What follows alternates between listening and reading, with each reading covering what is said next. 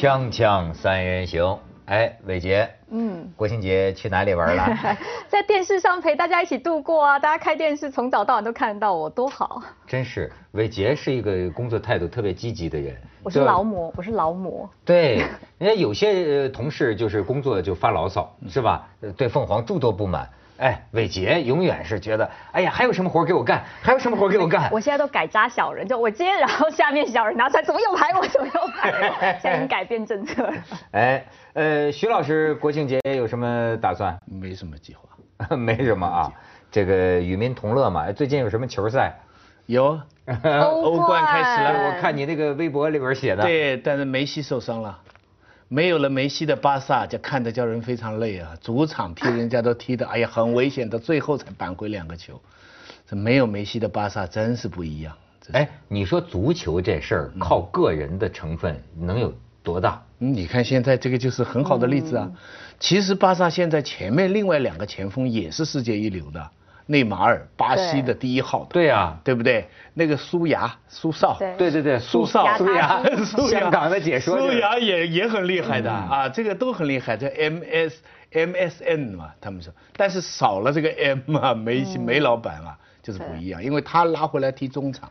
你知道我们翻译苏亚雷斯，对，香港的这广州话的解说就叫少牙，是不是？苏少，就叫苏少，是吧？我们翻译叫内马尔，对，香港这解说就是尼玛，尼玛，我怎么真骗你？尼玛又进球，尼玛又进球了。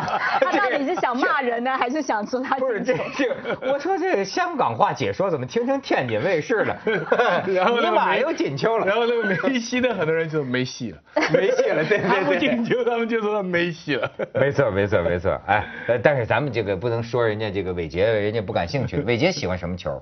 我喜足球，我也喜欢呢。我们之前也常做足球的这个。哦，真的，对。但是今天伟杰在这儿，咱们还是谈谈婚姻、家庭与爱情的事啊。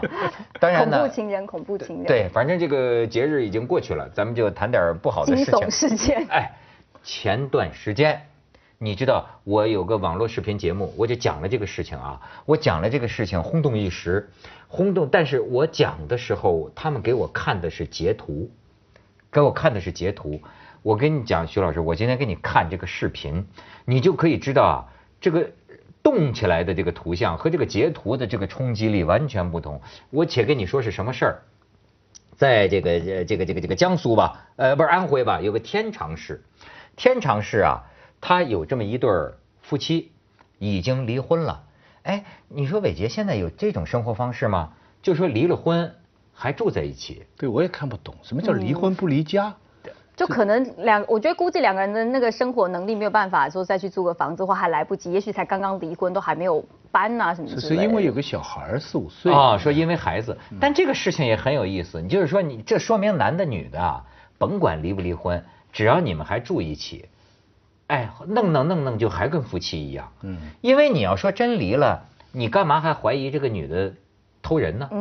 对吧？就说中秋节那天晚上，这女的可能回来晚了，老公就觉得她偷人呢。离婚以后就不存在偷人这一说了。对啊。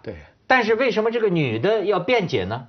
说我没偷人，这说明女的也认同这个潜规则。你说这有意思吗？无视婚姻法。哎，但如果说那女的回答说关你什么事，应该被打得更惨吗？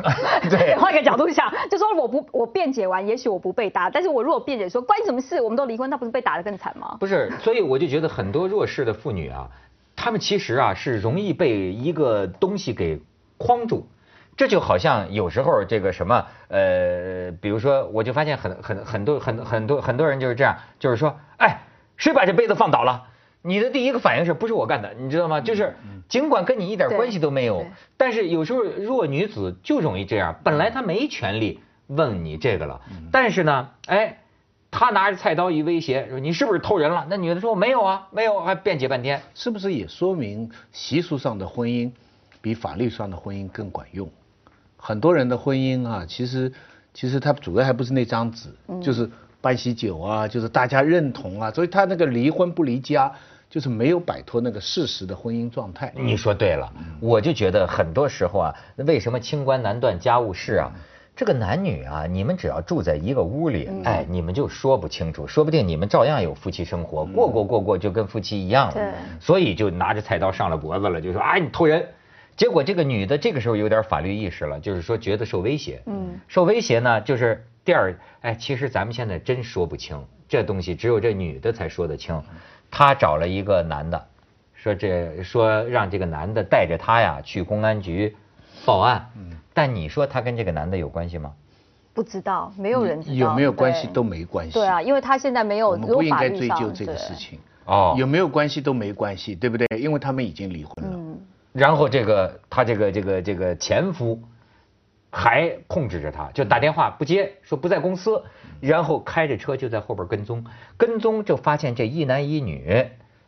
9月28号上午，这一男一女到这个天长市公安局门口报案，在大门口一下车，这男的我估计眼睛就红了，终于看见奸夫了。好家伙，这一踩油门，把这一对男女啊从公安局大门外头撞飞了，撞到公安局大门里头，撞出那么远。而且问题在于，你这个视频你待会儿看，他这个残忍的就恨呐，恨到一个什么程度啊？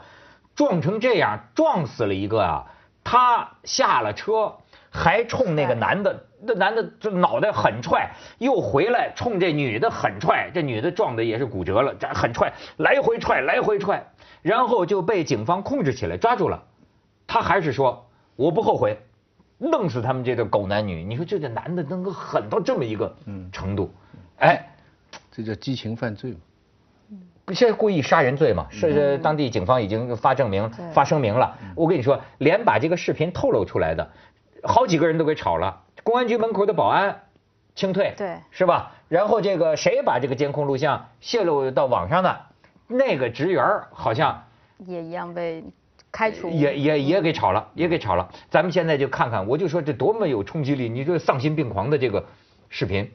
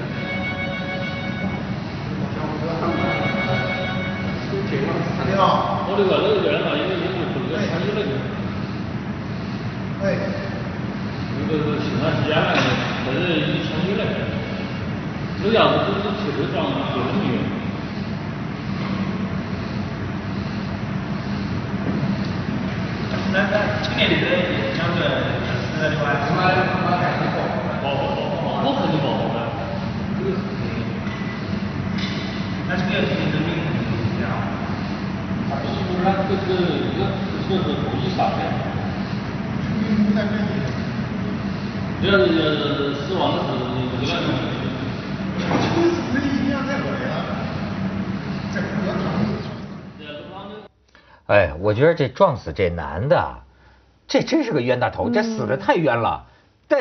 带这女的去报案，他给撞死了，把他给撞死了。而后你看这女的反倒没死，你看看这个照片，她本来要现在在医院也反正也给撞骨折了。哎，你刚才看见这男人狠到这程度，怕不怕？怕。其实我觉得就是可以，我其实会觉得可以暴力成这个样子，他前面一定有类似的暴力行为，不然不可能会。就是我觉得人做坏事的时候都还是会怕的，就比如说我今天要伸手打你，我如果没有打过，我可能也会犹疑一下，或是我会慌之类。但我觉得这是完全不由，他是完全的就是很直觉性的就去打、去踹、去干嘛的。我觉得肯定他就是长期就是有这种暴力行为的，这种要叫那种犯罪心理学的人来分析。其实像这种犯罪呢，其实就等于自己也是要死的了，就是想好的了，我把你弄死，而且你知道你觉得他是想好的吗？不是想好，但是他是做了自己也死的准备的，就在公安局的门口嘛，你这样杀人嘛，自己这个后果基本上就等于是自杀式的了，就是等于自己他并不是说自己想逃脱罪责之类的。那倒没有，他就是我到这一个份上，我就什么都不顾了，我就这样。这种心理是我们常人难以理解，但是我想犯罪心理学一定有办法分析。他们不是叫这种叫激情是什么杀人吗？这就是跟这个现在争论就是说他算不算预谋的？对，因为也有的人可以说他是预谋，因为他很远的路跟过来。嗯，对不对？当然也有人帮他辩护，就是说他就是一时兴起来。他如果他预谋的话，他完全可以用别的。我感觉应该不是预谋的啊，我的感觉就是这个火遮眼。对，其实男人是有会这。我记得我小时候，我们那个住的那个工厂宿舍楼就有那个的。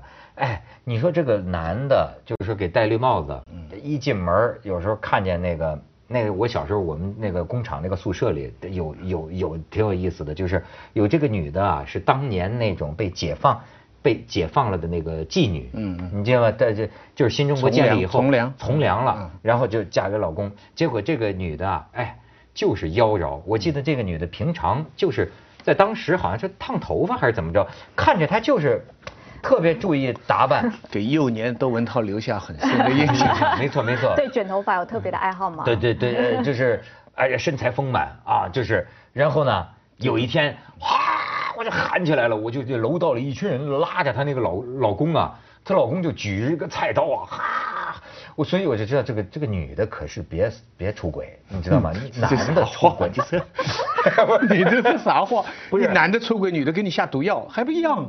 或者举报你啊！我觉得男的比女的危险。为什么？哎，女的，你看，其实我刚才跟他讲，我这么一说，又感觉好像我是直男癌了。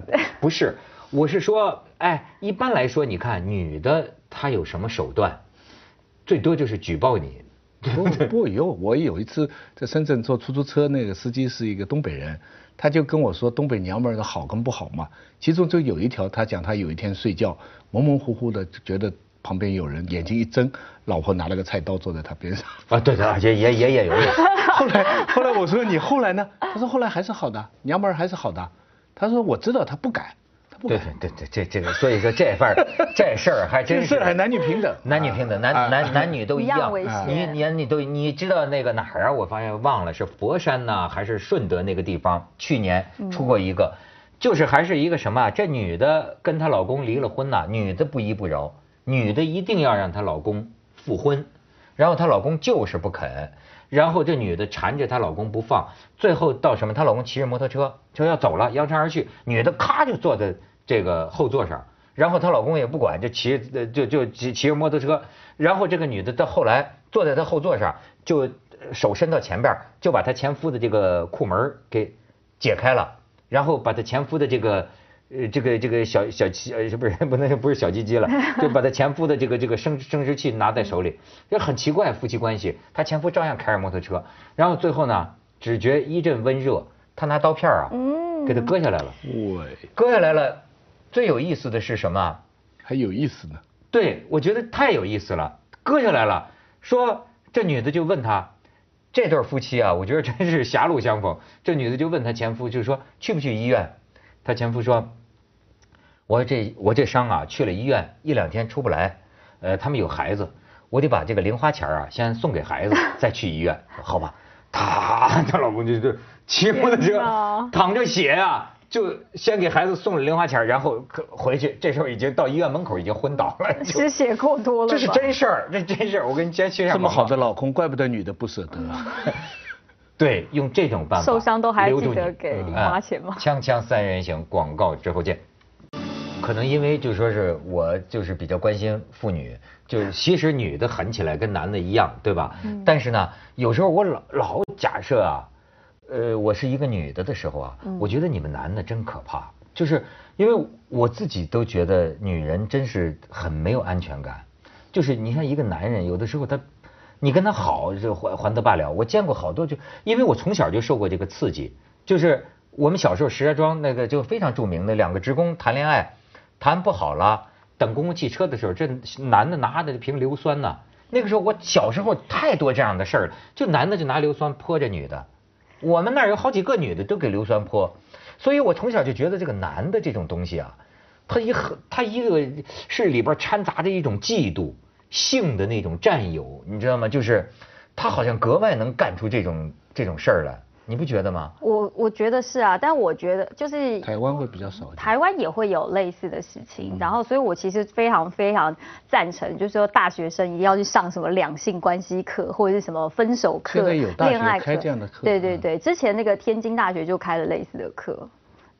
然后台湾也有不少学校都是有开这样子的课程，我就觉得非常的重要，因为就是分手跟在一起这件事情都是正常交往都会遇到的事情，在一起这个表白或什么的那个你可能很容易去上手，可是分手怎么样说分手跟怎么样分手的很安全，我觉得这件事情太重要了，太重要了。其实咱们说分手这么很平常的事儿啊，可是我现在觉得处理不好，尤其是现代社会啊，人们心理都不太正常，你知道吗？就是包括有些年轻孩子，比如说独生子女，这种，咱们这极少数的啊，他有的时候啊，他根本不能接受我失去你，而且我一旦就发现我失去你啊，他可能会采取毁了你这种办法。你比如说就是现在就是我觉得我们小时候就没听说过这么干的，就其实现在特别多这么干的，就比如说你的女的你也敢离开我是吧？过去用手机拍过点什么两个人的那种不雅视频什么的，噌就给你放上网，就或者威胁你，这样的事情不在少啊。所以咱们说女的一夜情的代价，它比男的慎重哈。据说考虑的就是这两个，一个就是生理上女的会怀孕。男的没有责任。第二个就是说，女的其实很怕一个男的，就算我别的不计较，但是你怕上一个男的缠住了，对，女的缠男的相对难一点，对不对？他还有男的缠住你的，我今天跟你发生个什么，你以后就老缠着，然后等车的时候你拿出一个什么东西来，那女的就害怕了。你半夜整天给你打那种不听的电话之类的话，对，这种发狂的是很害怕的。对，而且有时候像女生来说，有时候你真的是你不知道怎么样去讲道理。当这个人可以讲道理的时候，你还可以就是我们好好讲；但这人不讲道理的时候，你其实是想不到招去治的。我曾经遇过男生就是追我，然后我就不喜欢嘛，不喜欢你就跟他说，我们不要叫哦，不行，他会疯狂打电话到你的办公室，真的是疯狂打，而且就是他大概也是就不知道为什么他知道你，比如说你的公司的电话啊，或者是你在哪里会哪里出没，会去你家按电铃啊，去干嘛之类，你真的会。你不知道该怎么办，就是你有讲理也讲过，那你就像讲，那我怎么办？我可能也许说，我可能告诉他的家人，请他制止他，或者是说因为他也没有到伤害到我的地步的话，我又不能报警，就是他很难，就是那种初级阶段的骚扰。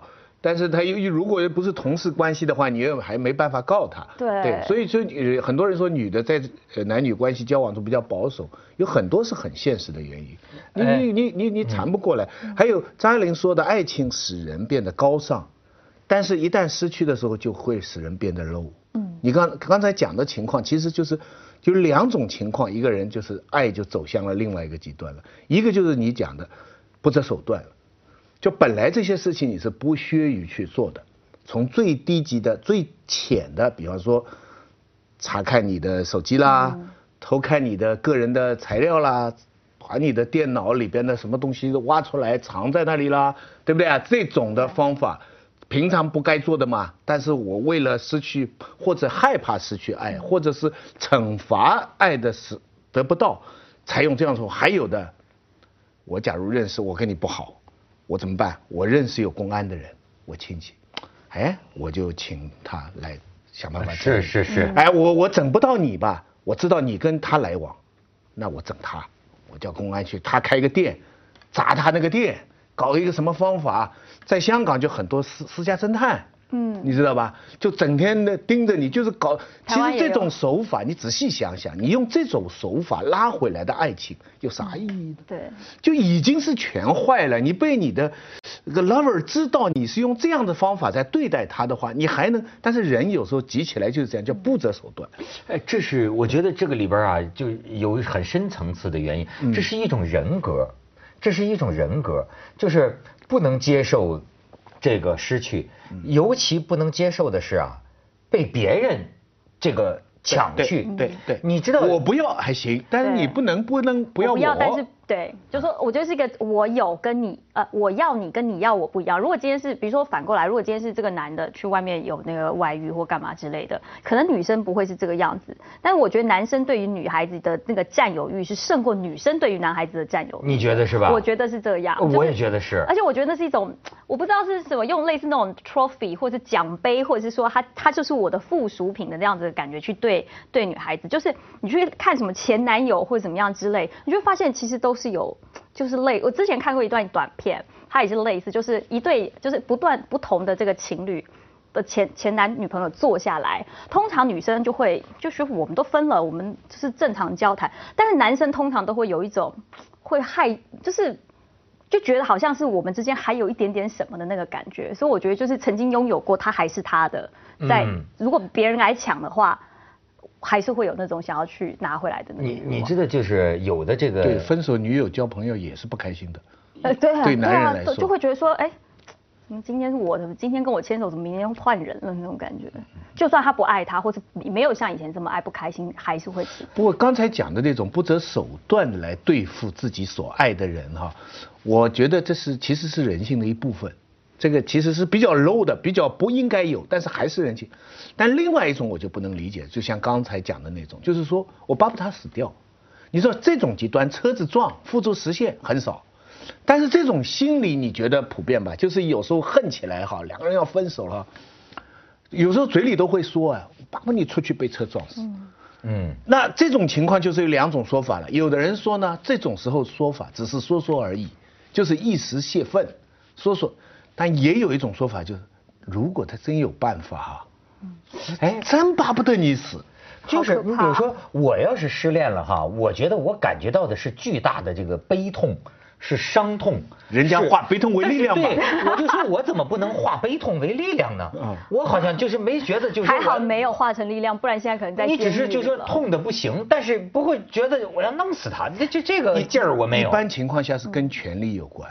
像刚才那种啊，我为什么说他自杀死啊？因为他自己也是死路一条，将来不是死也是无期徒刑，对不对？他这个蓄意谋杀，但是你有好多次干部的情人或者老婆被车撞死，我们这种事情包括好多次了，对不对啊？就是毁了你嘛。对，他就是利用权力啊，所以他化悲痛为力量，这个还是化悲痛啊。锵锵三人行广告之后见。哎，这个男的啊，有的男的真的就是。哎，他要是谈恋爱，你说这个爱情对他来说呀，是一件控制和占有。然后呢，他就是你老说女人爱吃醋，我跟你说这劲儿可没男的厉害。这男的啊，无时无刻不打电话，然后怀疑你。这女的，你出去是跟朋友一起玩了，是同性朋友吗？是谁？甚至他跟踪你。我就曾经见过一个，那他的那个男朋友是个东北的那么个爷们儿啊。哎呦，我觉得这个人就是，他甚至身边派个保镖。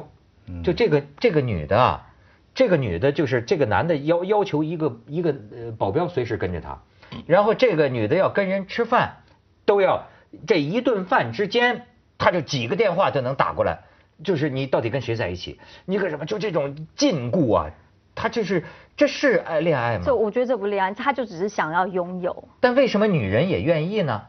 我觉得也许不是说他真的是一个爱情上有多爱这个人，或者是说他很愿意去接受，而是他没有其他的选择。如果说你看这个人重复放了保镖，然后又只有夺命连环扣或干嘛，他要怎么离开这个现状呢？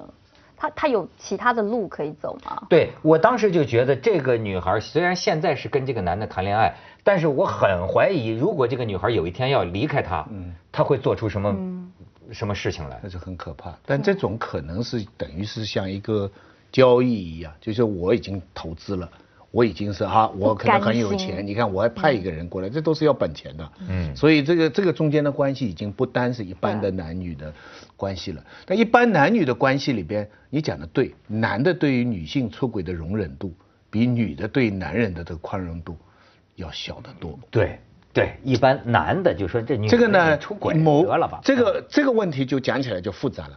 这个到底是社会的不公平呢？还是说是天性里边，就人性里边本身就有这么一个分歧在呢？就是说我最近重看那个保法利夫人啊，福楼拜的那个小说，你知道一个女的不满意自己老公2次出轨，最后走投无路死掉，看整个电影的时候，一直在觉得这个女的很糟糕啊，这个作为一个老婆，你看你这个作恶啊，什么什么要钱。但看完了以后，我在想，假如这是一个男的，他就不会走到死路。就是一个女的犯了这样的错，这个社会就容不到她。你觉得你们出轨的自由是不是被限制了？没关系，反正大家听不到，我不会回答你的问题。听得到，听得到，自动自己消。